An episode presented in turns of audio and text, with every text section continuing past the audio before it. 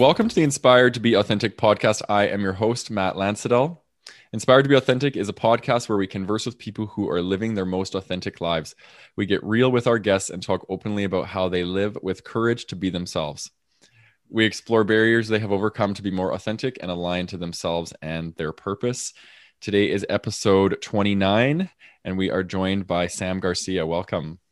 Thank you. So beautiful to be here. yeah, it's good to have you here. Um, today, we're going to be talking about the spiritual approach to trauma recovery. Uh, this is a very, very big thing. It's happening. There's a lot of trauma happening on this planet. A lot of people's old past traumas are coming up. So, if you're somebody who's experienced trauma, in your past in your childhood and you find that this stuff just keeps reoccurring in patterns or shadows in your life.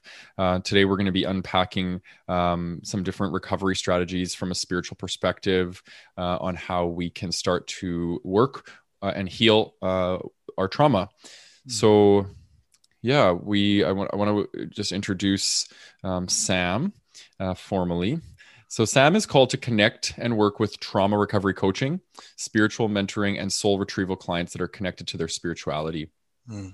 Mm. Um, and have a sense of their own daily spiritual practice and are doing their emotional and mental work. In addition, his intention is to support men and women who want to move past their trauma and embody the gifts of their wounds and are ready to move into the next level of their personal power. They have a support system and uh, which would be like a therapist, counselor, psychologist, mentors, close friends, family. And Sam would be in addition to your support team. He is here to support, empower, uplift, and be a peer in your healing journey.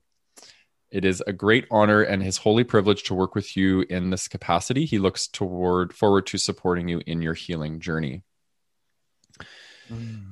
Yeah, this is really exciting. This is why I've been connected to you. I know that. Um, usually, my guests on this on uh, my podcast are people that I've aligned to um, because of my own personal journey, whatever's coming up. And um, I was connected to you by our mutual friend Tony, Tony Harris. Yes, yes, yes. Love and love and adore her. Um, she's yeah. probably going to be listening to this at some point. So shout hey. out to Tony. Yay, hey Tony. hey.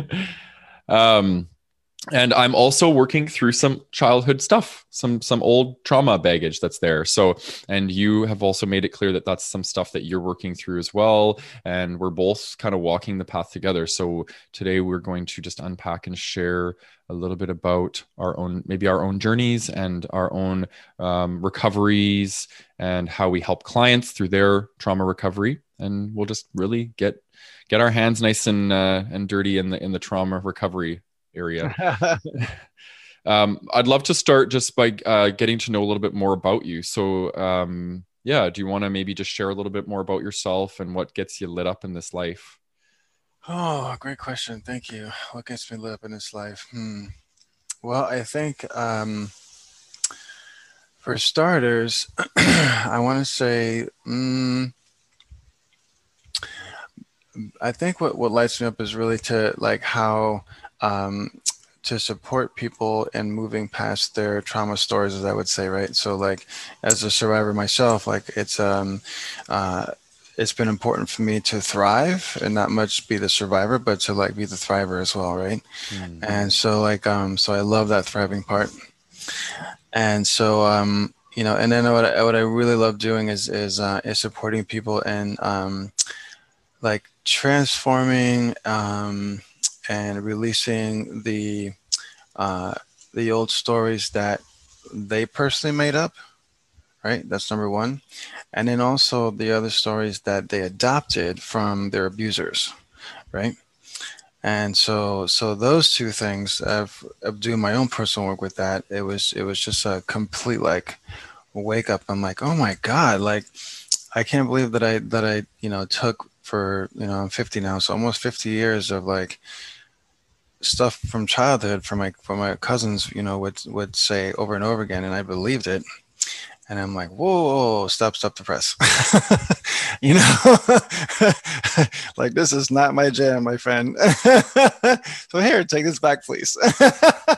right. Right. Yeah. So, and um, and then at the same time, like you know, uh, releasing my own stuff that I made up at the same time about myself right? And so, uh, uh, and and how how that ran me for years, right? And so, um, even to this day, I, I have to set boundaries for myself, you know, and like you know, for like especially irrational fears that keep spinning, and I just I'm like Sam, no, we're not doing that anymore, buddy. You know, mm. like so really to help to shapeshift the brain, especially the amygdala center where the emotional center is, right?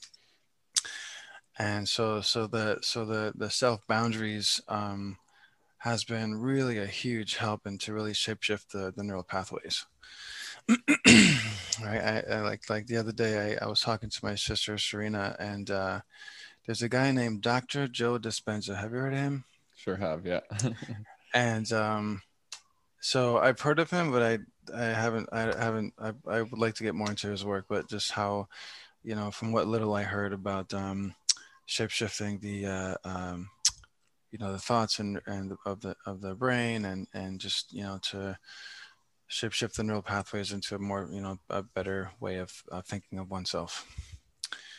So yeah, so that lights me up and. Um, yeah, I think I've, I've, been on this. I've been on this healing journey, recovery journey, um, 25 plus years. So uh, I kind of think I remember like when I was about 25, um, 24, 25, and um, and I did. Uh, do you remember the Landmark Forum? Yeah. Like you know, it used to be called est, and so that was like my first you know transmission anything. and uh, and I brought in the I went into the Kool Aid, and I was just like, oh my god, this is amazing, you know. so, but then it just you know it kept moving on from there, and but uh, yeah, so I I for years I just uh, you know thought I'm like, oh my god, I can like shapeshift things, so let's you know just dive in and just go as deep as I can, and you know went into AA, into recovery, and I went into like um, something called uh, Men's Inner Journey. Um, you know, it's a it's a gay men's retreat. Um, uh, who's the guy that made it? Michael something. I can't remember his last name. Mm. Anyway, so um, um, you know, then Mankind Project, and then other workshops, and then I got into shamanism with my teacher for 15 plus years, and and she's still my teacher. So I think it's lifelong thing with her. Yeah.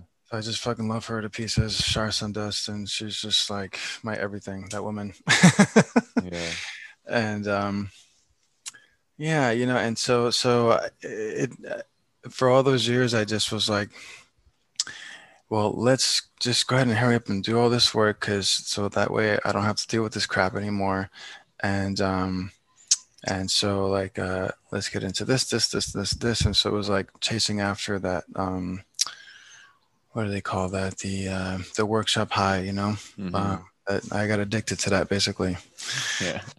And so, uh, right. So it was just like, and it wasn't until like recently that I just was like, wow, wow, I've been a, a there's this sort of addiction to tra- transformation, right? Yeah. And I'm like, well, how about we don't have to search for stuff to work on, Sam? Just let it happen naturally. Yeah. So that's that's been a big thing recently. Yeah, I think that's huge, and I I I also resonate with that too because I think the pursuit of transformation is actually incited by the ego. The ego, we develop a spiritual ego essentially in our transformative transformative process, and right, uh, right because the the soul on the transformative process it just allows the transformation to happen and the ego brings resistance to it so it's like i always know when i'm in ego when i'm when i'm trying too hard mm. to transform yeah. or to look for things to transform right because the the ego is attached to outcome whereas the soul is allowing the outcome to come to the, the, the resolve of whatever it's meant to be it doesn't know it just allows Uh-huh. I like that allowing. yeah. Yeah. It's just it's just um how do I say um I can breathe easier when when that from that word allowing rather than just kind of be like, yeah, you know, butting heads of myself. yeah. Yeah, exactly. Yeah, the recovering perfectionist, that's definitely uh, uh a, a thing of my my my past as well, and sometimes it even creeps back in. But about uh, my transformation and especially the way I view my body and things like that, it's a lot of perfectionism, mm, a lot of right. resistance, and yeah. Mm-hmm. I, I want to set the tone for for the show because I think there might be some people that they might understand what the word trauma means, but like in the context of like how we're defining it, what do we how do we want to define trauma for this for this podcast episode? Hmm. Great question.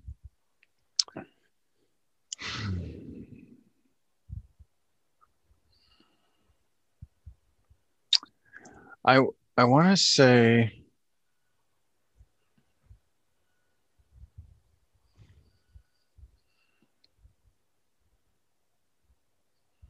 I'm just waiting for some for some clarity here because mm-hmm. there's a I can I can I can get the sensation in my chest, but no words are coming out right now. yeah, take your time. Take your time.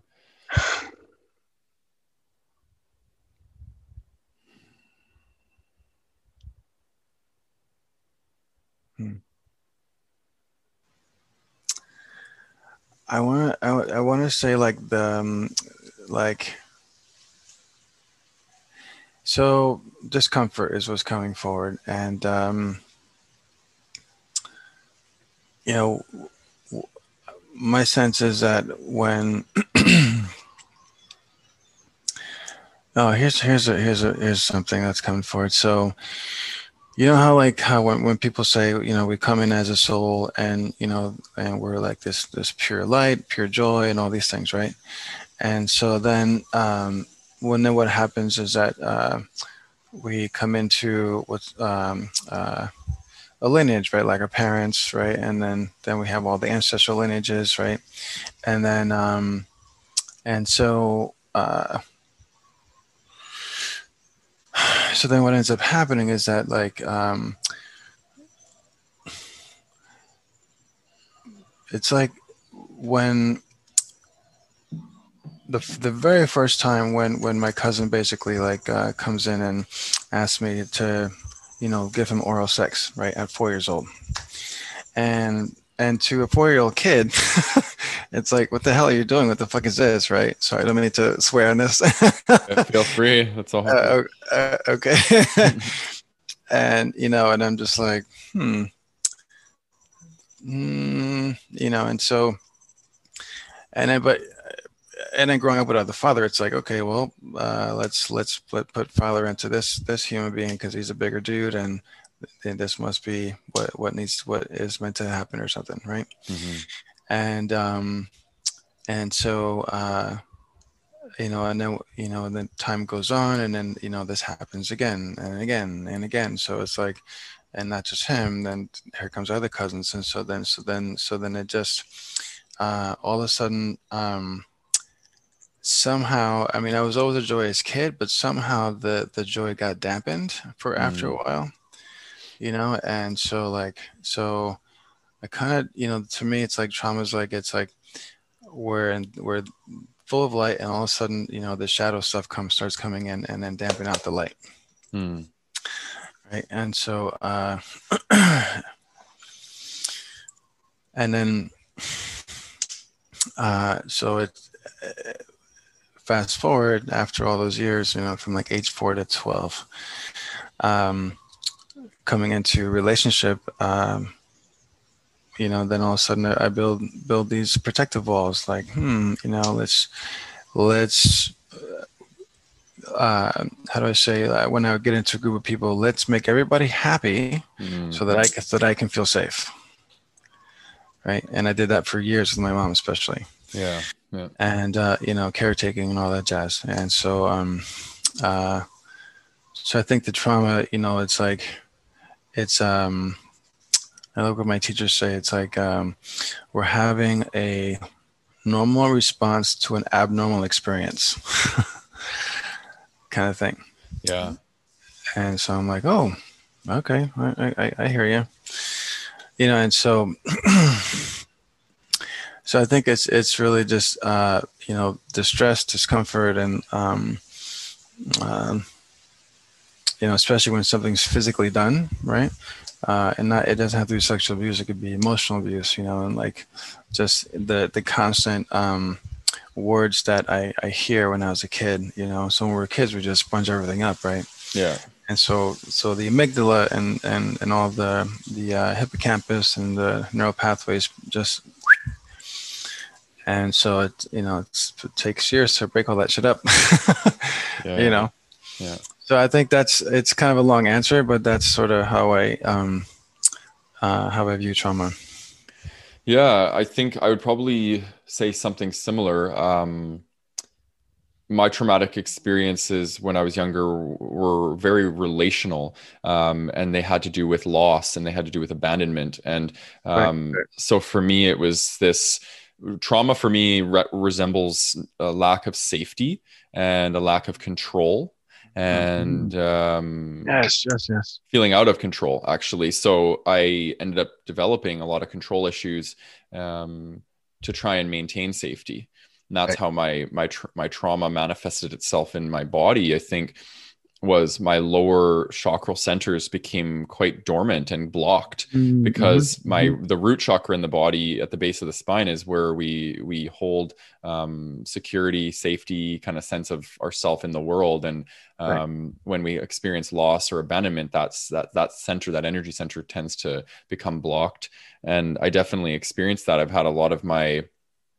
physical manifestations in this life revolve around my pelvis and having pelvic pain and having kidney stones and having um, different sort of issues in that respect. And um, so it's really fascinating. And i think when, when you look at trauma i think spirituality tends to look at trauma from a little bit more of a of a body focus whereas mm-hmm. psychology tends to look at it from more of a mental focus and how right, um, They, they both bleed into each other though don't get me wrong but mm-hmm. um, so today it's it's interesting because if we're talking about a spiritual approach to trauma recovery um, what what would you say is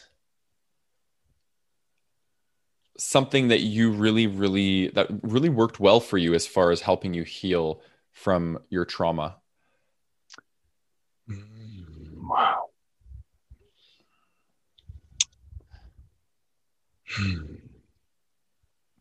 You know, um, there's been been many avenues, but I want to say like it's been. A, do you know anything about um, IFS, internal family systems? Mm-hmm. Yeah, you told me a bit uh, about it last time we chatted. Uh, mm-hmm, Dick yeah. Schwartz. Uh, so I got introduced to that like in 2009 and um, my uh, dear friend uh, Dina, uh, who's a therapist, um, it was it was one of those things where uh, when I when I understood how um, different parts of myself, you know, were like like my my protective mechanisms and you know my lashing out mechanisms, right? Like kind of you know two ways of protecting myself. It's either like uh, lashing out or uh, managing my own myself, right? And just managing how I can how I how I how I operate in the world.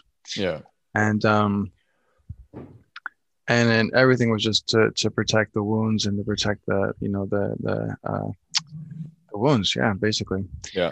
And so so so so that that work really helped to really kind of like tease my my fragmented brain basically and like okay let's let's start at each age and you know go to go basically like go to directly to the the moments when um when the trauma happened and then to like insert me the adult self to shapeshift and heal and and basically like kind of retrieve myself back home yeah. to myself right and uh like oh let's let's dust off all the the anger, the rage, and the hurt, and the pain, and all that jazz, right? And all the different stories that I made up, and, and whatever came from the cousins. And um, uh, easier said than done, believe me.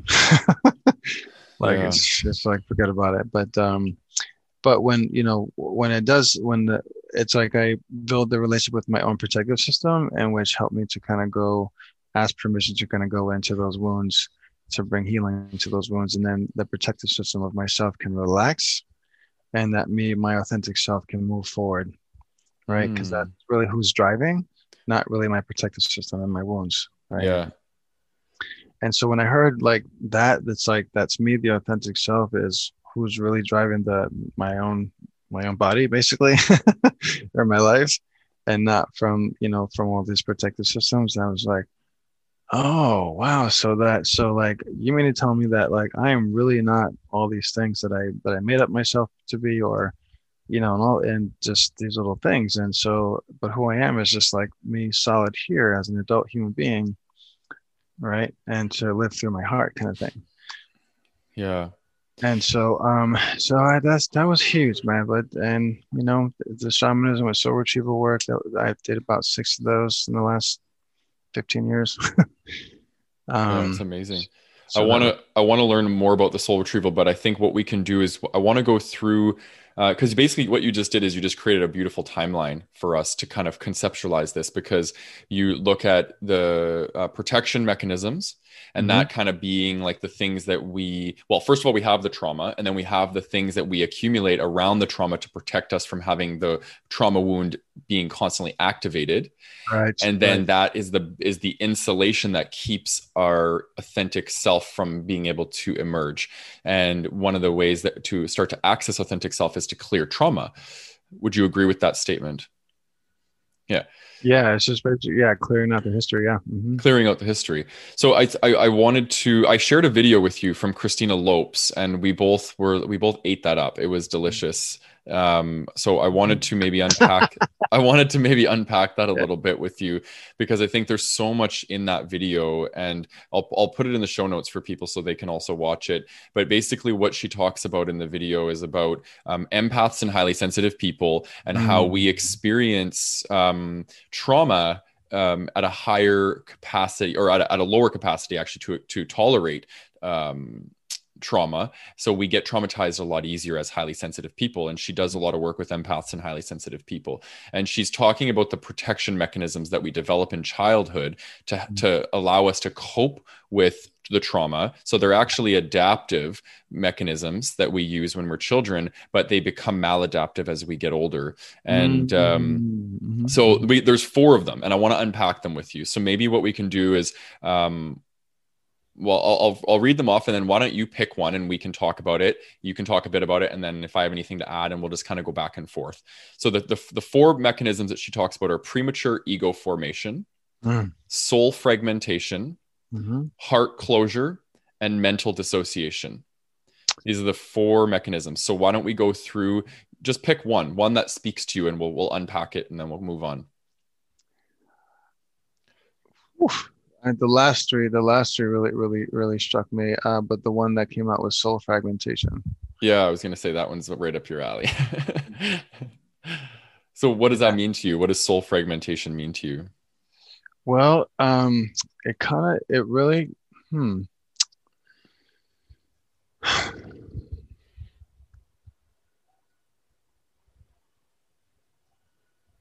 hmm yeah it, it, it just goes into so much a work but um i think how i can kind of speak about this in layman's terms is that uh you know um you remember how i was just talking about like how the you know the our protective systems you know come in and so forth and so like um and so i want to kind of go back a little bit further. So during those traumatic events um when they happen um uh, it's like a, a, part of our essence leaves exits out of the system right? And so when that exits out of the system that's that's our like our joy our our, our trust and our power you know just for example. And so um um and uh and so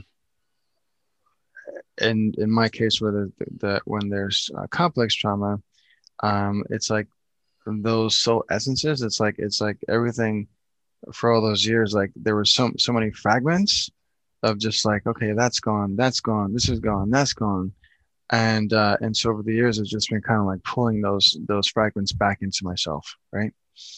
And um and so so and in the terms of what you're speaking to what is this woman's name again? I forgot her name. Christina lopes. Christina lopes yeah. Um and what what I hear her saying, um, uh, you know, like say for example, if if I haven't been doing my work for all these years, like those fragmentations in the way I walk in the world is just like I would probably be like a freaking you know fear ball walking everywhere. Mm-hmm. Mm-hmm. you know, and uh, because that's that's what's been what it's been like as through through this um, uh, I call them irrational fears. Yeah. Right, and so like it's like the body my body, my you know uh, one of the things I learned with with my teacher Char is that um, the soul is what animates the body, right? And so it's like we're in our we're in our souls, and so so it's like uh, my nervous system was highly attuned to the outside world and what happens was that like i just like i projected my my trauma to the whole entire planet mm. so it could be a person walking by not doing anything to me but for some reason whatever it is it's like my body is just like whoa what is that? Ooh, who is this? You know and just like sam it's it's just a person walking by. That's all that's happening right? So so over so it it took years to like to train my nervous system to relax. Yeah. Right? And so when when i hear soul fragmentation that's just like you know everything has just been kind of like so heightened and, and, fragmented that just a normal person walking by doing anything even just a, a look um, would just trigger something in my brain. Yeah. It's fucking weird but anyway it's what it is. Yeah yeah well, like, go ahead yeah, I was going to say you said something that really stood out to me, and that's about the nervous system. And I think the nervous system is where a lot of that stuff, this stuff is stored. It's kind of like our barometer mm-hmm. for the mm-hmm. amount of trauma we've experienced. And and um, when we are really intuitive or, or empathic or highly sensitive, we our nervous systems tend to be a lot more sensitive as well, yeah. right? So we're we're constantly having to learn how to regulate um, and emotion regulation is actually a huge part of trauma recovery Ooh yeah and i think we can maybe unpack that next after we kind of go through these these pieces here but i just wanted to to affirm what you said around the nervous system and the importance of trauma recovery and learning how to regulate yeah. the nervous system.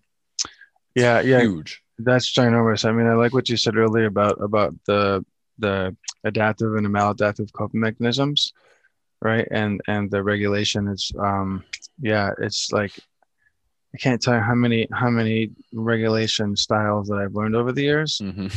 to get myself back into center. I mean, it's like yeah yeah and, and, this is this is the meat. This is what people want. So we we we need to make sure that we speak to some of those strategies uh, towards yeah. the end of the podcast because people sure. it's like great. They hear the theory. They're like yeah i identify myself. Yep that's me. That's me. And then oftentimes people just leave them cliffhanging right? Uh, it's like so i'd ah. love today to be like truly about trauma recovery. So we can unpack hey. we can unpack like all the stuff and paint the picture nicely. And then i'd love to to leave some stuff out for the people to really eat up yeah beautiful beautiful yeah, yeah. Mm-hmm. so i'm going to talk about premature ego formation actually because this is a big deal for me and this is what i'm going through right now i'm going through a bit of a spiritual process in my life where my ego is actually uh, dissolving and mm. um, it's not going without a massive fight. and right, uh, right, right. when I was younger, uh, th- through my experiences, um, I developed an ego at a, quite a young age. I would probably say around seven. Um, there was uh, some unsafe stuff occurring in my environment and around some of the loss and the abandonment and my parents splitting up and things like that. And um, I quickly learned to um, to focus on everybody else and i developed almost like a codependency and in that codependency it was um, this this sub personality or this this part of me that um, made myself less important and made everybody else important around me mm. and i i mm. misused my own empathy and um, I, I lost my sense of self in that process and um, so I, I kind of developed this this this ego mechanism that related to the world from um, almost like a nothing can bother me, nothing can impact me. And I, I developed a callousness when really underneath that callousness was a really sensitive, uh, wounded young mm-hmm. boy. Mm-hmm. And um, so this this this part of me became controlling um, it became really um, repressed Mm. I repressed my feelings for for a very very long time. I ended up developing an, a, an addiction um, mm. because of that, uh, and just had very poor emotional uh, regulation. And it, it, wasn't even it, it wasn't even um, it was over regulation i was over regulating my emotions um, and not allowing myself to experience my emotions and that's why my trauma never healed. And my my my ego was how i did that. So it was like this stoic mask. My ego wears this stoic mask and and then um, so anyway so through this through my healing journey i've been doing a lot of embodiment work and getting into the the the meat of who I mm-hmm. am and into the flesh of who I am and and and out of the mind because I I've realized uh, quite later in life that you can't actually think your way through your feelings. You Ooh. have to feel your way through your feelings. and and you know what's really fascinating a, a realization I've had quite recently is that um, as an empath, I've been spending my life feeling other people's feelings and not feeling my own feelings. Ah. And what it's been a protection mechanism for me, a maladaptive one to say the least. And um, what it's doing is it's keeping me what I think is safe by focusing on everybody else's experience and not focusing on myself. And then I think I'm feeling my feelings because I'm thinking about feeling my feelings. And mm. then I'm wondering why I'm not healing because you have to actually feel in order to heal. And yeah, um, yeah, yeah. so embodiment has been huge. And that's how I'm I'm dissolving my ego is through embodiment and and spending as much time in my body and doing a lot of healing work in my body um, but it's it's hard. And i want to give a little bit of a tip for people who also resonate with this because in order for for the mind to quiet enough to get into the body you have to you have to first prime the ego. You have to give the ego reason to get on board with the surrender process of embodiment.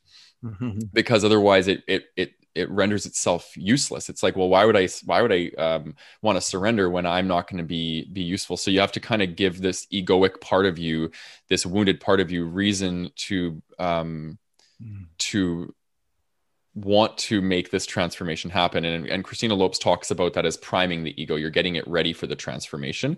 So i've i've created an inner dialogue with my inner child and my ego and i, I mm. communicate with him daily and just really reassure him. And it's like kind of like the reparenting right? Yes, yes. there's a lot of research in in the trauma field around reparenting and how we have to reparent the part of ourselves that felt um, wounded. So yes this premature ego formation in order to reverse that mechanism, um, we have to soothe the ego. And we approach the ego with love and compassion and allow it to exactly. have part in the in the surrender process. So, yeah. Well, I, I love everything you just said because I can totally relate uh, in a huge way. Um, you know, um, you know, I, one of the things uh, with uh, with IFS, I call it parts work for um, for short, and um, and so how I hear what you're saying is just like um, you know working with with the ego part of you and the, and the child part of you, and and um, and I love the um, um, the self parenting, right, and to uh, to really like um, open up the heart and like uh, I one of the things I love to do is is to um, is to breathe myself bigger than all the other parts of me, and so every so everything in me can relax, mm. right? And so like, okay, I'm gonna breathe myself a lot bigger than every every every all parts of me, just like everything, and so so that space, you know, when when I, when you say that love and compassion, it's like, um, it's it just my brain, my whole nervous system can like, oh, someone's here. Okay, I can. I don't have to be, you know, front and center all the time. yeah, yeah. Right, kind of thing, and yeah. Uh, yeah. and I, I can relax. I'm like, yeah, aren't you tired? yeah, yeah. Anyway, so so uh, yeah, thank God, it's beautiful. Yeah, yeah. Thank you for sharing that um, so we got two left. You choose the next one. So heart closure or mental dissociation. If there's anything you'd like to speak on those or relate to them in any way with the audience. Um, I like the heart closure part. The one. Okay. Yeah. Hmm.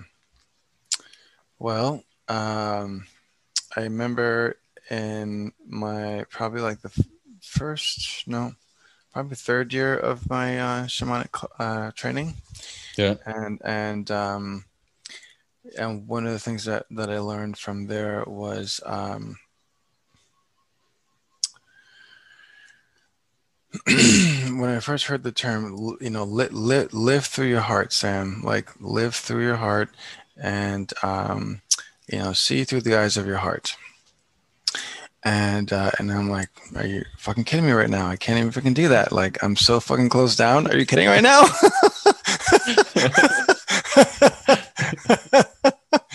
and so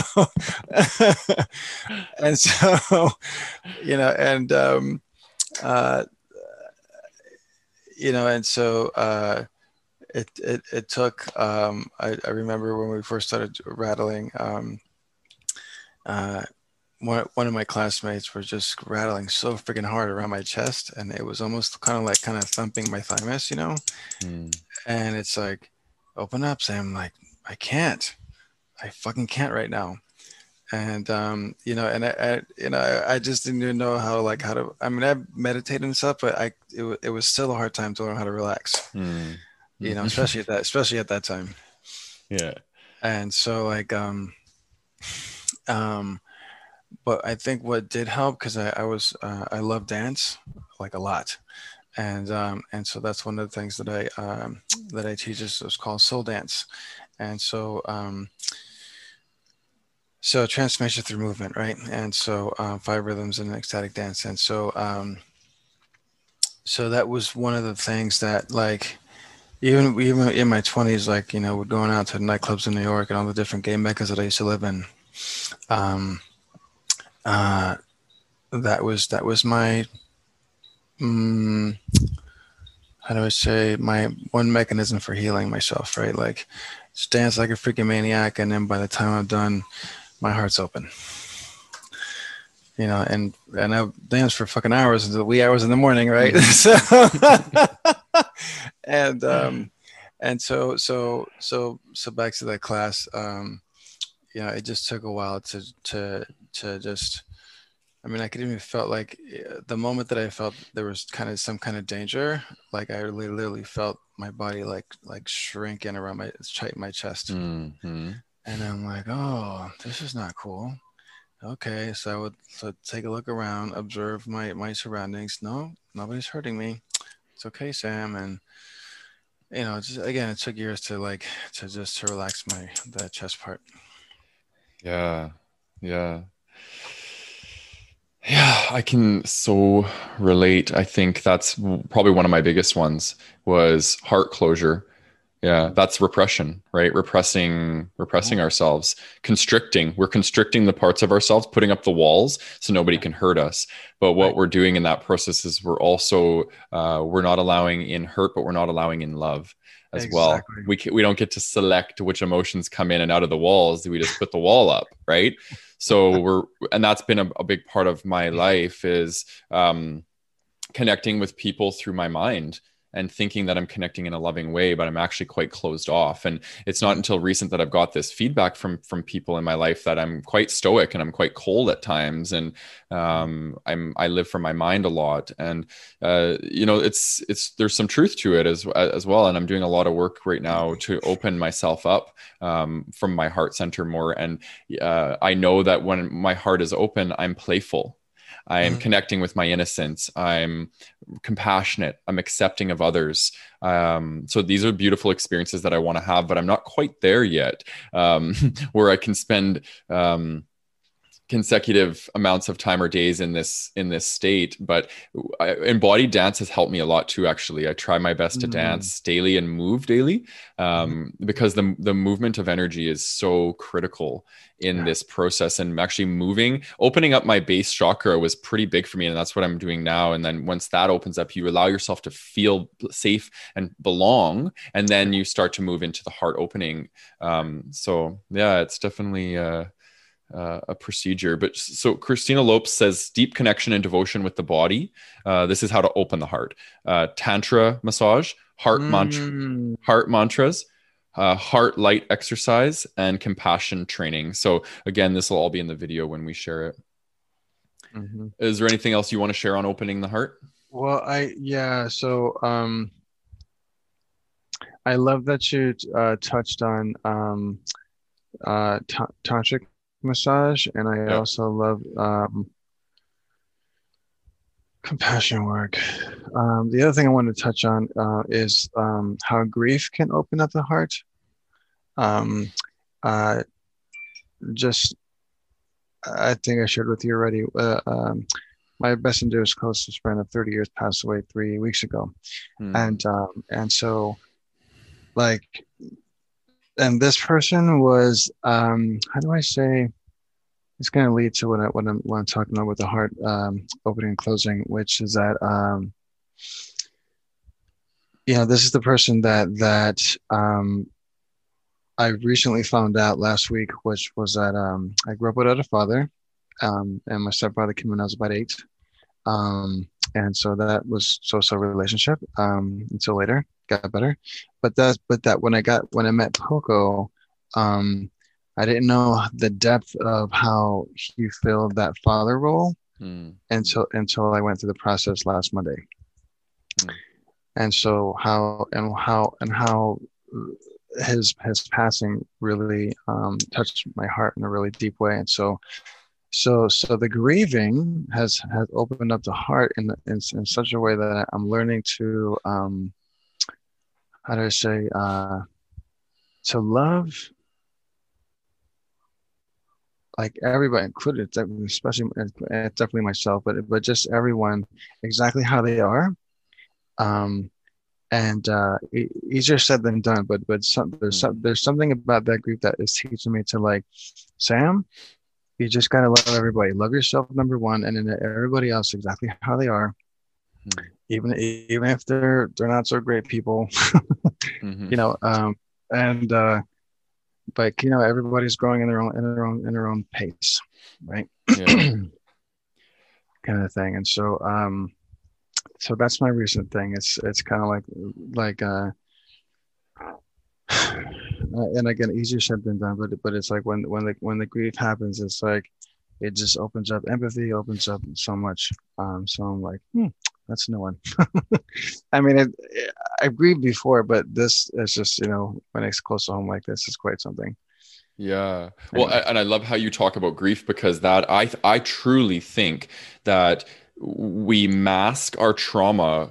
The top layer is usually anger rage callousness um, right. minimization all of these things. And then below that is grief yeah, yeah grief yeah. sorrow despair sadness these really really dense heavy emotions of mm-hmm. of the the loss of our innocence the, the that's that's that's what i feel like it is is is um so when we when we when we meet our trauma um whether it be in embodiment or or, or in mind even it's um we're coming up against grief and mm-hmm. we're we're really being asked to sit with ah. um that grief and allow it to release and it can be so painful. But it's what's on the other side of that? It's like letting the floodgates opening and then you can start to feel your connection to your authenticity. And because it's been guarded it's been blocked um, and also connection to your innocence I had a profound experience um, a few weeks ago um, in a ceremony where I was connecting to my inner child and I was able to connect with playfulness in a way that I haven't since I was a little boy. Mm, and it was so, wow. so powerful. It was a mushroom ceremony. Wow. And uh, I just started giggling and I started like being like this little joker and this little trickster and like just like this energy came out in me and it was so so cool because I was like wow. I'm like I haven't felt this energy since I was a little kid and I was like just like hopping around my house all excited and um it was just really cool. I love it and so to just so it was beautiful. almost like spirit gave me a taste of that because it's like this is what's coming you know this is what you're, you're yes. this is why you we wanted you to taste this because you need to keep trudging through this darkness because on the other side of this is your in integration with with your inner child so you can start to play again and you can start to have fun and start to love freely and um it was really really cool. So that's that was a taste of hope for me to keep doing this deep work that i'm in that i'm in now because i know on the other side of it's going to be some really beautiful stuff. So i'm excited yeah, about that. yeah amen to that brother. Yeah yeah. Amen to I, that. i freaking love that a lot. Um yeah you know i love that you said um uh the mushroom journey because I I did a um I with with a therapist uh, an MDMA uh, journey. Okay. Yeah. And so so um so that you know um it helped me to um to love everything that was that was coming forward right and then and to grieve it but then also to like come back to that joy like you were saying Yeah. and it's like oh right this is again like from what we were saying earlier this is who i really am Yeah.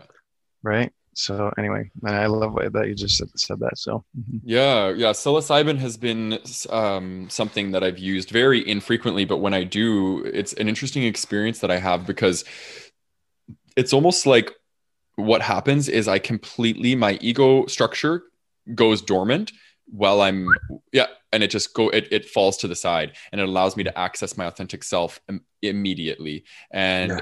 And then what ends up happening when I'm when the medicine starts to wear off, it it's like my ego goes and comes right back in. So it's like it just gives me this taste of what it can feel like if you keep moving forward, right? And that's why I don't think plant medicine is the be all end all, but I do think that there's value in having um, a glimpse of of yourself in in your authentic nature because um, your ego has been removed and it gives you that that perspective i guess. Yeah, yeah. um so yeah it's it's really Yeah. cool. It allows me to embody a lot easier. Um and sometimes I'll, I'll also smoke a bit of cannabis or eat cannabis once in a while as well. And that's i have that same experience is um, i become embodied right away and i love dancing after i've smoked a little bit of cannabis because it's like it just pulls you out of your head you know it allows you just to enter your body and uh, um, but I, I do try and dance every day, uh, not and not using cannabis because I don't want to become dependent on something in order Yeah, to be embodied.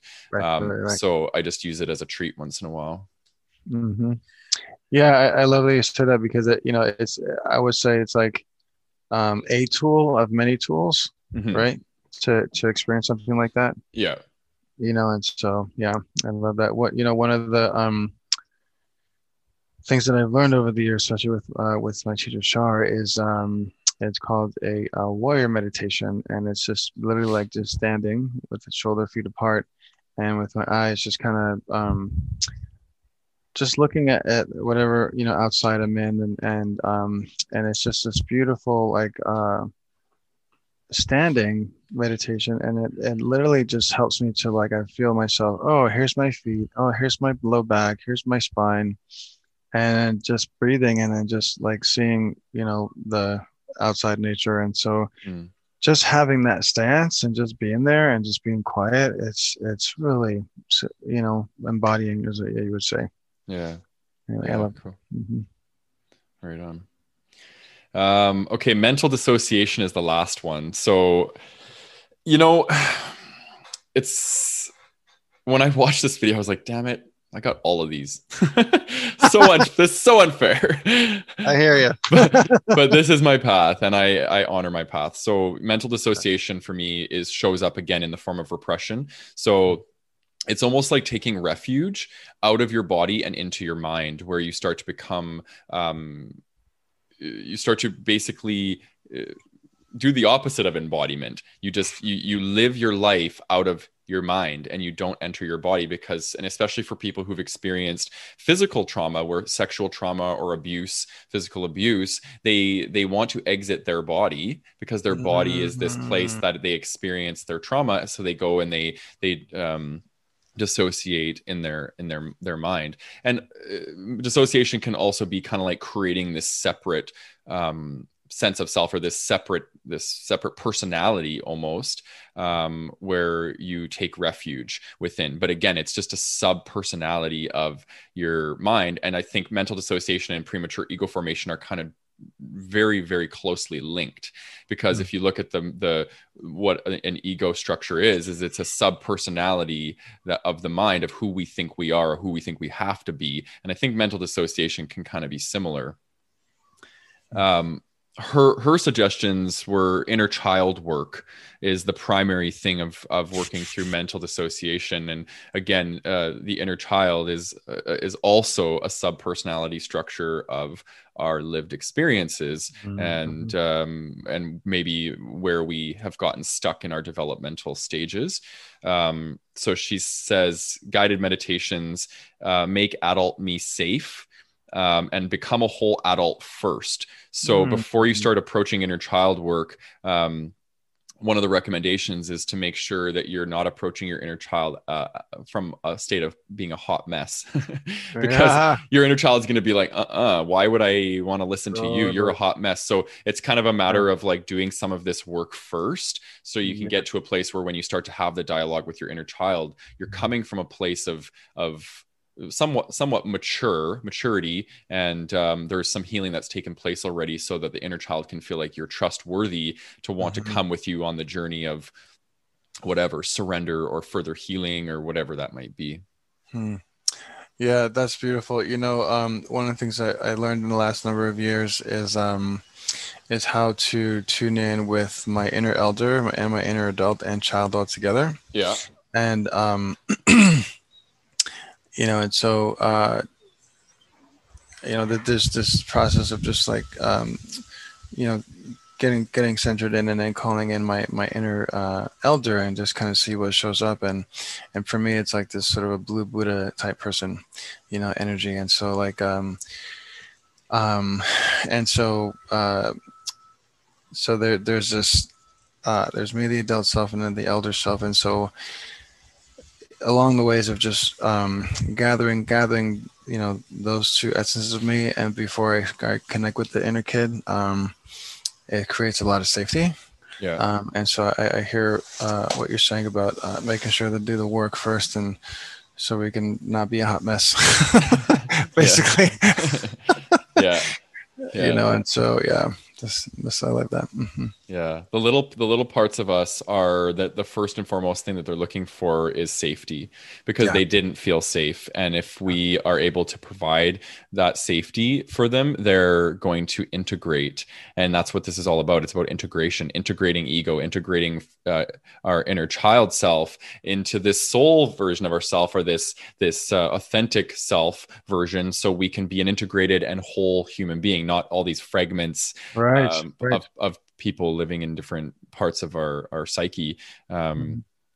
so yeah i want to i want to unpack a little bit about emotion regulation because i think this is so so critical because we uh, p- people that have experienced trauma experience emotion regulation issues. So we have two types of emotion regulation issues. We have over regulation which is people who are emotionally avoidant. And then we, we hmm. have people who are underregulated, who are people who are overwhelmed by their emotions and they become flooded by their emotions. So, um, yeah, where, where would you identify yourself on that spectrum? Wow, so beautiful. You're an amazing human being, by the way. I just have to tell you.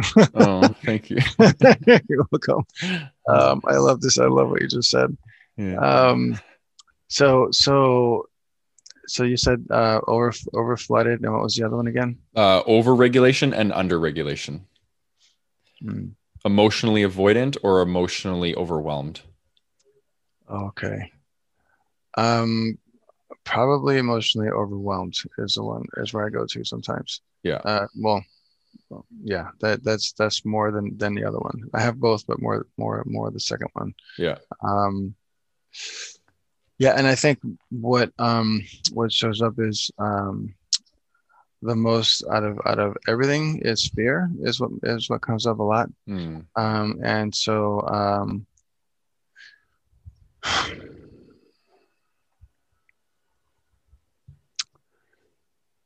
where am I going with this? Let's see. we have all the time. Okay, good. Thank you. it's all about presence. It's so beautiful because I love the way that you, the way that, because I can feel your energy, I can feel your movement. And it's like you're so embodied, you're aligning to what has to come out instead of trampling it through here. So take the time because the wisdom that you bring forth when you're aligned to your your body is so beautiful. Thank you. Yeah. Yeah. Okay.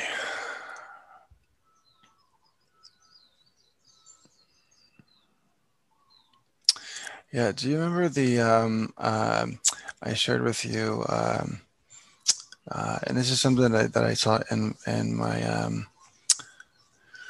mm, uh, healing retreats that my husband and I did last couple of years, and um, and I, I developed um, six ways how to regulate intense emotions, mm.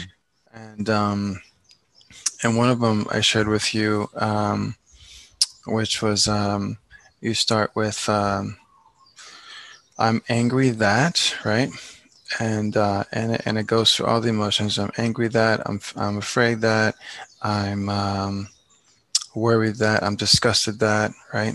Yeah. So it's anger, angry, disgusted, afraid, worried, um, and then secure, um, and then uh, I'm secure that. What was the other one? Excited that. Excite. Thank you. Yes, mm-hmm. excited, excited that, happy that, and then grateful that. Right. Yeah. So. Yeah. Just by naming three or four, three or four of each, by the time I get to gratitude, my nervous system is completely like, oh, okay, because I just named exactly what was going on in each in each in each uh, emotion, right? Yeah. And so, um, so, uh, and I learned that from uh, my therapist back in Seattle, and um, and it was just fucking stunning to be like from like ah to like okay. right? And so uh you know and so that that that was one major uh you know regulating intense emotions. Um and then also like just standing on one leg and balancing mm-hmm. um just you know like and that's like an embodiment thing of just like uh okay i'm, I'm afraid or angry or whatever it is and let's just stand on one leg and, and balance um and so that just kind of you know shape shifts the emotion yeah. and then and then i'm able to like then i'm able to come back and then just start naming what's in the room there's some christmas lights right um uh they're your surrender sign over there mm-hmm. yeah. You know and then who, who am i talking with? You know here's matt with his beautiful glasses and a nice smile you know so literally what is exactly in front of me yeah, yeah. right to, to presence myself. So that's number three.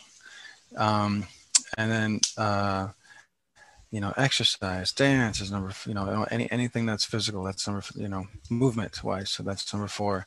Yeah. um talking getting together with a friend you know um hey can you hold space for me right now? I'm i need to just vent or you know.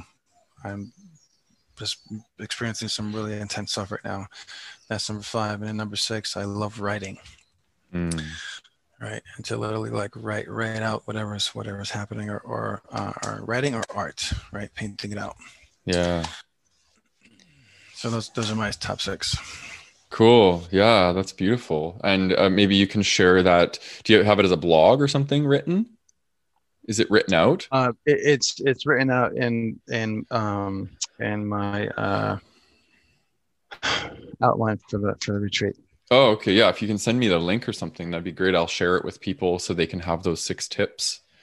Be amazing. Yeah, beautiful. Yeah. I'll probably, uh, I'll just, uh, I'll probably email it to you from there. Yeah. Okay. Yeah. Sounds good. Um, yeah. I would say for, for myself, there's, I, I teach, um, uh, there's a, a, three-step process of emotion regulation that I teach, and and basically, um, it starts with um, acknowledging the emotion. So we first have to acknowledge that there's something going on. And uh, oftentimes, when people are really, really dissociated or they're really um, repressed, they don't understand emotions. They don't know what what's what.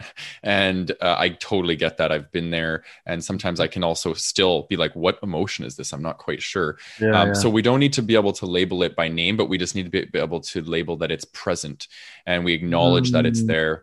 And um, and then the second step is to welcome the emotion. So we just say like um, you know shame. I welcome uh, and i honor and I, I, welcome your presence in my experience right now. And we allow it to be there because oftentimes when we're so used to being emotionally dysregulated it's because we are bringing in resistance to our emotions and we don't want them to be there. So anxiety comes knocking at the door and we're just like pretend we don't hear it and we pick up our phone and we start scrolling and we grab food and we start eating and then mm-hmm. what happens is the knock gets louder and louder mm-hmm. and louder mm-hmm. until the doors mm-hmm. eventually open but then when you realize that you when you open the door which is through the action of welcoming uh, welcoming everything um, then you realize that anxiety actually isn't as big and scary as you thought it was it's just because you're avoiding the thing that's trying to message you something that's happening that needs to be tended to right? Emotions are, right. are messengers.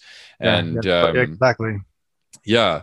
And then so and then the third step is to feel. So once you've welcomed it you've allowed it to be there you feel the emotion. And that can be done in in so many different ways. You can just sit with it you can be with it you can dance with it you can it's just about being playful with the emotion and allowing it to have its moment and then its energy so it just moves on with with with its day. And it yeah. it lets it lets you be until the next emotion wants to come and and and, and bring it forth and i think that you know a lot of this this stuff can't actually be healed and done until we are embodied and that's mm-hmm. the biggest thing mm. so whenever i'm working with clients like the first approach I take with people is how can we start to spend more time in stillness or in body and ah. get out of our mind. So presence is so so key and oftentimes people think well i can't i can't meditate i can't sit still. But presence doesn't just have to be sitting in stillness. It can be doing something where you're embodied. So embodied dance looks like you're dancing. And when as soon as you find yourself uh, in in your mind or in thoughts about what it's like to be dancing you pull yourself back into your body. So it's just constantly getting yourself into this into the the the body is is i think is key to trauma yeah. recovery. Yeah yeah. totally Mm-hmm. Well, I love that because uh, you know I, I go to yoga um, and that that that you know helps to move things through and, and I love how um, um, that's a beautiful thing. I'd like I'd like to get that that that information from you as well. It's like acknowledging it, um, and then all the different ways to to sit with it. And uh, one one of the things that I've learned also is that um, um,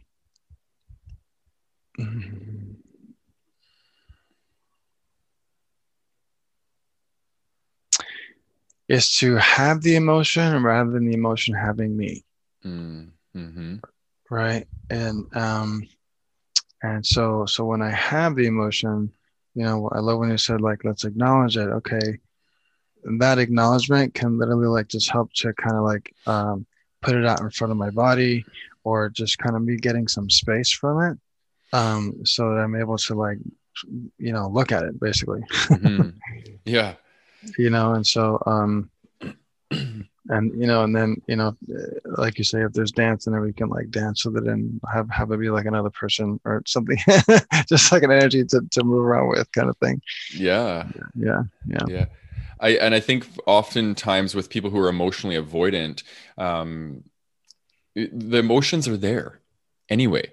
We can't control the, uh, the, the the the fact that emotion is going to become part of our experience. We can't control that. It'll happen regardless. And the more that we use these mechanisms to shut ourselves down from feeling them, the more that they get encapsulated inside of our bodies, and that's where they get stored. And that's why we have psychosomatic issues, which is like basically mm-hmm. diseases and stuff in our body because we have so much emotional density of these of these um, heavy emotions inside of us. And I call it like the emotional onion. And uh, basically, it's this all of our like let's let's say our our the center of the onion is our traumatic experience. And then every emotion that that is trying to come forward to allow you to move through that trauma and, and release it and you choose to stuff it down it creates another layer on your emotional onion. And before you know it you have this big heavy onion inside of you. And how we actually start to heal our trauma is by feeling the emotions that are trying to peel off of this onion and then that's where we where we start to get to the the core of what actually needs to be healed and i think that a lot of the the, the feelings that we're repressing are grief and sadness yeah. and uh, these heavier emotions and then obviously shame is a huge part of this as well Ooh. I think it's it's probably mm-hmm. one of the most difficult feelings to be with shame, in my opinion. Yeah. Yeah, I I, I kind of sorry, excuse me a second.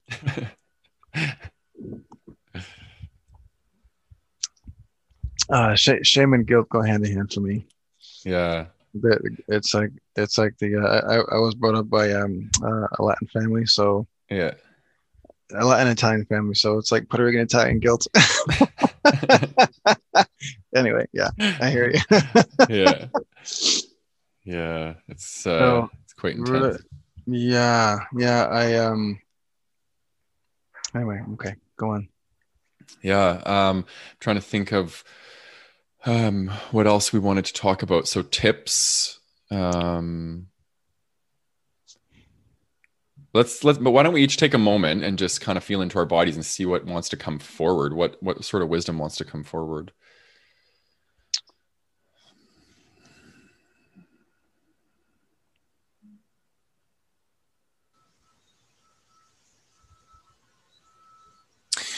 You know, um, have you ever heard of the the, the uh, a book called uh, "It's Not Always It's Not Always Depression," and it's called the it's I forgot the name of the author, but it's called it's it's the Change Triangle, yeah and um, you know when you talk about dissociation. Um, there's like this upside down triangle and um, and we have um, dissociative behaviors and then um, uh, and other behaviors that are more sort of uh,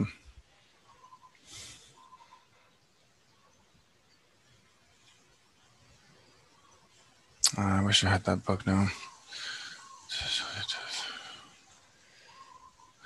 Hmm. Sorry, I'm, I'm blanking out on that other part. Um, but it but it's it, it just kind of leads to um, two different ways of dealing with emotions. Mm. Um, one is active and one is um, uh, reactive, okay um, right? And so um, and so they all lead to uh, like the uh, the seven core emotions. And remember that when I was telling you about all the going through anger through gratitude. yeah And so they go through from anger through joy, and um, and their core emotions are, are anger, fear, sadness, um, excitement, sexual excitement, and then joy.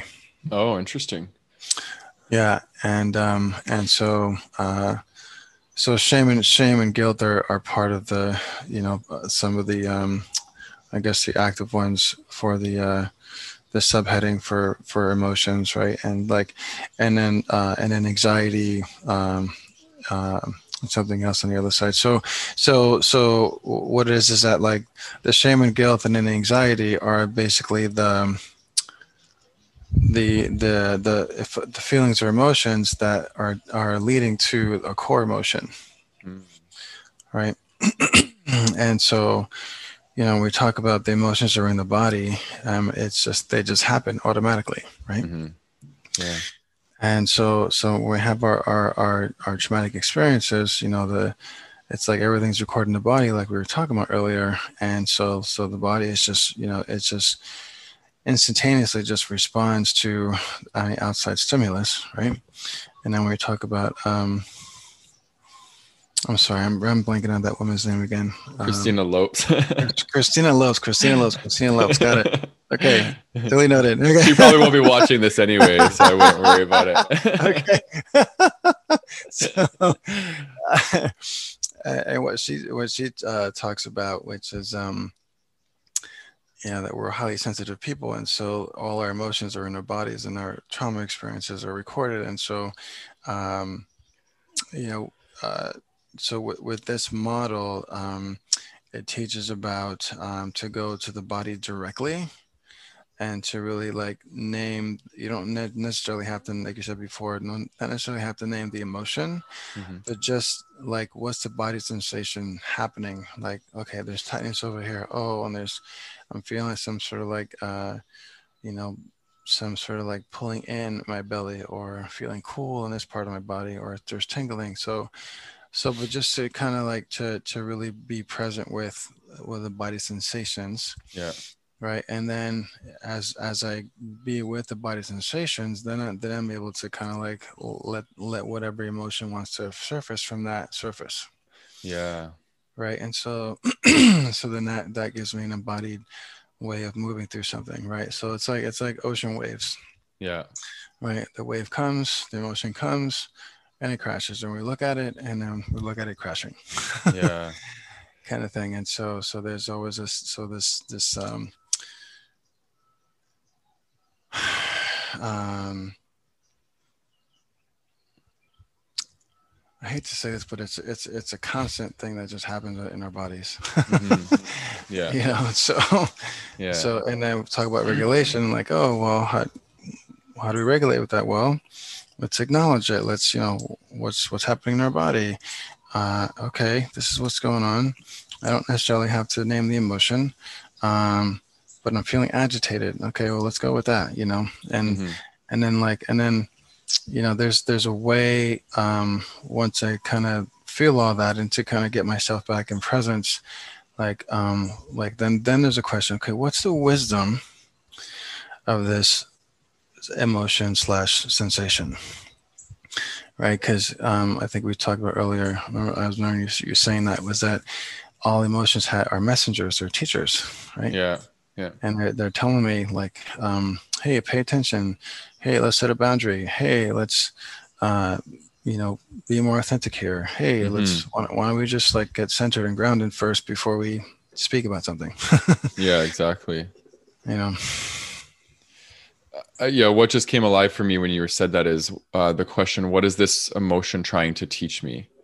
yeah because that's huge. And when we can start to look at our emotions as valuable instead of a pain in the ass, we because the, the the emotions are actually there to help you step uh, one step closer to your authentic self because if it's a triggering emotion it's triggering you to clear the stuff from your from your body that's no longer serving you so you can embody your authentic nature and if it's a positive emotion it's it's teaching you that this is what you are going to taste when you fully embodied your authentic uh, experience right so I Mhm. do think that there's so much value to each emotion. And I think if we can learn to approach our emotional experience with the flashlight of curiosity versus the flashlight of judgment.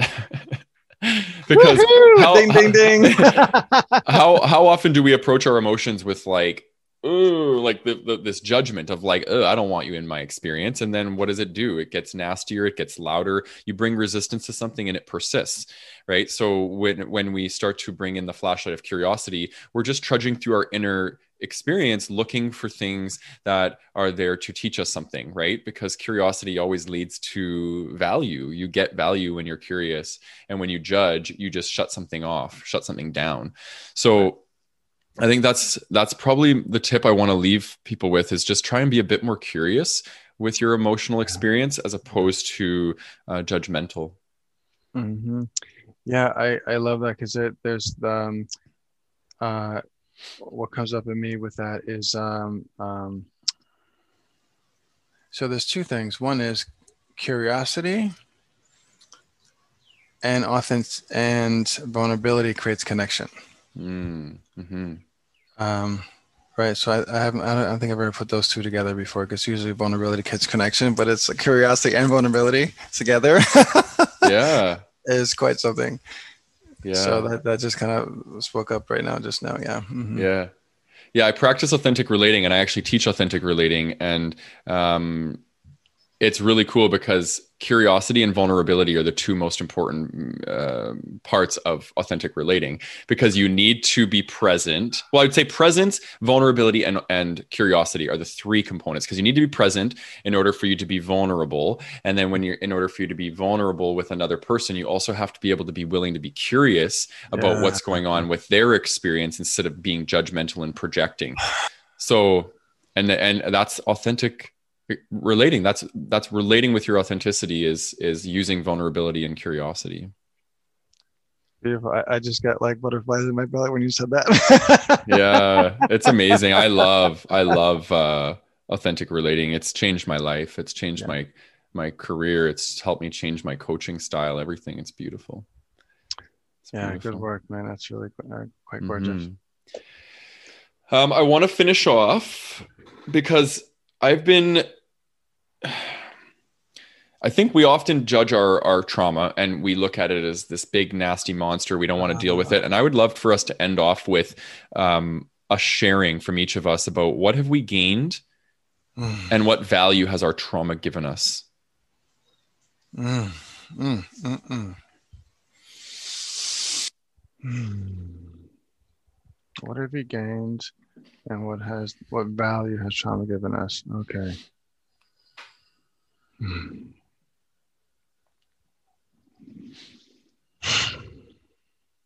I don't even know my own answer, so I'm going to take a minute. Yeah, that's a big question. yeah.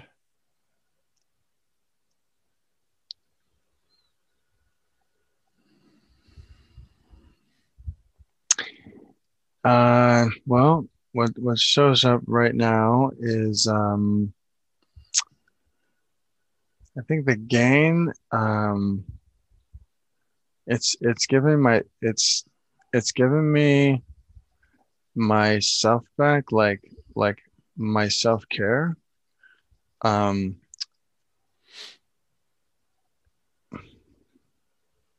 yeah I, i'm noticing the level of self care for me is pretty up there you know Mm. um and uh so so i so i've gained um you know how to take care of myself so that i'm able to be present with another human being right with with my work you know sitting here with you Mm. um you know uh anywhere i think hmm and um and it also has given me the like um the backdrop to draw on of like i you know all the learnings that i've that i've learned from from doing my work over the last number of years right Mhm. um um so when a when a when a when a client comes to me and talks about their traumatic history Mm. like I, I can, like, you know, super, super duper deluxe, like identify with them. I hear you. I've been there, Mm. and and then just just by relating to them helps them to relax. Like, okay, I'm not the only one. Jesus Christ, you know, Mhm. kind of thing. And so, um, um, here, here's here's here's a here's a, a- an example. Um, so I remember here in Maui, um, Ever and I were teaching a, retreat um, back before we moved here, and so so we we went to another room to do one-on-one process work. And so so there were two students there um, that uh, that had something going on, and then um, uh, what when I was processing one, and then what I what was coming through was like, okay, they need to talk to each other so they can work this out. So, not a great idea because it just one of them exploded and started screaming and breaking things, and so Wow. so so here's where my background comes in because I grew up with that kind of uh, intensity Yeah. Mm. right not not to say that it was all the time but you know a good part right Okay. so like i'm like oh man i know exactly what this is and so i'm like so i was able to be like okay. Well let's let's let's work all this out here ladies you know and so you know so i was able to just kind of be the the calm or the eye of the storm. Yeah. right? And so um so that's that's a huge gain of of you know right? So it's it's basically giving me what i do today basically. Yeah. and then the value um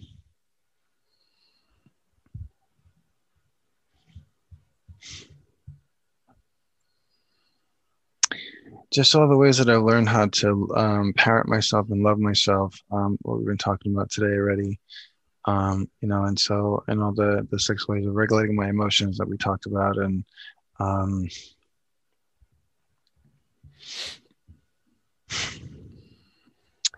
uh, and the and the different ways that I've um, in my shamanism training where uh, we do our daily practice and you know we, we go on great spirit and we you know pray to the to the seven directions and you know we call in I would call my my spirit team Mm. yeah. right and so like um okay you guys you know every day i go to the sun and i just ask okay what's my sacred intention for today you know what what's the wisdom that will most benefit me in this sacred day and so then i get that intention and i'll you know today is um let's see peace.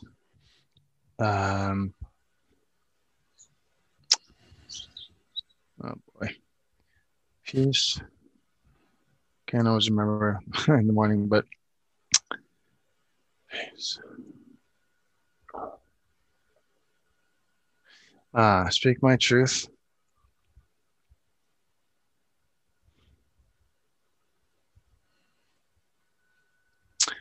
yeah, this is who I remember. But but peace and speak my truth. So so in the morning I'll just say, okay, peace and speak my truth before me, behind me, peace and speak my truth above me and all throughout the universe, peace and speak my truth below me and all throughout the earth. Peace and speak my truth on the right and left of me. Peace and speak my truth within me. Peace and speak my truth all around me and everywhere now. So so it's like those words I put, you know, before, behind, above, below, uh, to both both sides within myself and around me and everywhere now. And so it's like, so I start. That's how I walk through my day with with that intention from the sun, right? And then I go to my my spirit team and and do my prayer. So yeah, beautiful. Right, and so then that that that just helps me to like, okay, here's my spirit team. I got my power animals and everybody, and uh, let's I ask for help for this day and to do what I got to do. yeah, you know, and so so that that's that's been a a, a daily thing that's been uh, very helpful. Cool. Yeah. Um, so, so the gains and values are, are, are those are just you know uh, where uh, you know life has just like shown me like oh okay you you know okay especially when when I was 25 I, I went through that um it's like what opened up the door was that that the um, the the landmark forum uh, and so that opened up the door to like this whole you know 25 years of, of uh, workshops and wow. uh, and classes and you know therapy and all that jazz. Yeah that's amazing. You got 10 years on me. Oh. I, have been digging in for about 15 years now. Okay okay. Yeah since i was 20 yeah yeah. Um how about you? okay so what comes up for me uh, mm-hmm. quite a quite a bit came up in, in your story. Actually, I, I, I resonate with your story quite a bit, and I think for me it would probably be around meaning and purpose. I think I've been called into this life um, to suffer, so I can teach people how to work through their suffering and their pain and i think that's that's why that's my purpose on this planet and i've i've been aligned to my purpose since i was 20 really since I, I i i've had a lot of suffering in my life up until this point and i think um, i've been working with different spiritual teachers and working with my own spirit guides and my own intuition and and i have been told very clearly multiple and multiple occasions that the second half of my life is going to be my time to shine and i'm going to really mm. really step into a beautiful power and i'm going to become a, a really strong leader in showing people how to move yes. through so it's like and my, my life has always been that way. Like even in my business it's so fascinating that when i make a transformation happen um, in a certain area of my life i attract clients literally right after and sometimes even while I'm going through the transformation. So it's yeah. like sometimes I'm only like two weeks ahead of my clients, and I'm like I like literally just worked through this issue and integrated it, and now like I get a client, and that's the universe really rewarding me for doing the work, and then knowing that I'm still resonating in that beautiful energy that it's mm. I'm I'm passing that on to my clients, and so I I, I teach from experience, I coach from experience, and mm-hmm. the energetic transmissions that I give to my clients are from the work that I've done within myself. Um, mm-hmm. I'm really just praying that I don't have to keep doing this through my whole life because it's a bit taxing to be constantly going through suffering and transformation. I do see that there's going to be a point that I'm going to reach where my yeah. healing is going to be complete and um, I'll be mm-hmm. working with real time issues, not past issues. And that doesn't mm. mean that I mm. won't still be traumatized or I still won't deal with heartbreak and stuff, but there'll be there'll be issues of today, not issues of the past. Mm. And uh, that's what I'm really confident about moving forward. So um, and the value that's given me is is deep connection because through my empathy, I have the ability to connect with people in a really deep way.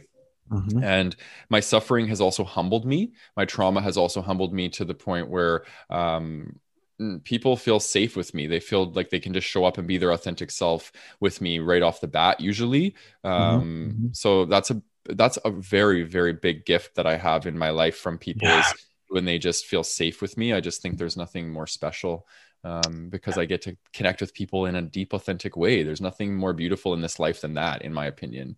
Mm-hmm, and mm-hmm, uh, mm-hmm. so, yeah, those are those are mine. Yeah, I I I, love that that uh, you said um, uh, that creates a deep connection um, and and how how people feel safe with you uh, automatically. Uh, so um, I I myself w- experienced that with you the first time I met you. So mm-hmm. yeah, so you. yeah, you're welcome. Yeah, so that's that's uh, I love that. Yeah. Mm-hmm. Yeah, and I wanted to uh, throw some light at you as well because I I disclosed to you at the beginning of this podcast that I'm kind of struggling today and had a friend that passed away a few days ago, and I'm just in a really heavy energy. And you know, mm-hmm. you created this really beautiful bubble um, mm-hmm. to come in and just be with you in this energy. And I just felt mm-hmm. like you brought out this passion and this like, um, yeah, just like an enthusiasm because we're talking about these really beautiful concepts and I'm feeling your energy. You have a really calming presence. And uh, yeah, so thank you for this, this experience. It's been really beautiful and i'm glad that we get to put this out into the world and people get to consume this conversation and the energy that was exchanged between us. So yeah beautiful. Thank you. Thank you for this for this moment. Yeah likewise. Yeah. Mm-hmm. did you i don't want to put pressure on you but did you want to um escort us out with a prayer? Oh sure. Okay. Yeah. Why don't we do good. that? Yeah. All right let's take a breath and let's um let's go ahead and, and we're, we're I'm I for the people out there and uh and and it, us right here for us to even connect with our hearts even deeper in this moment.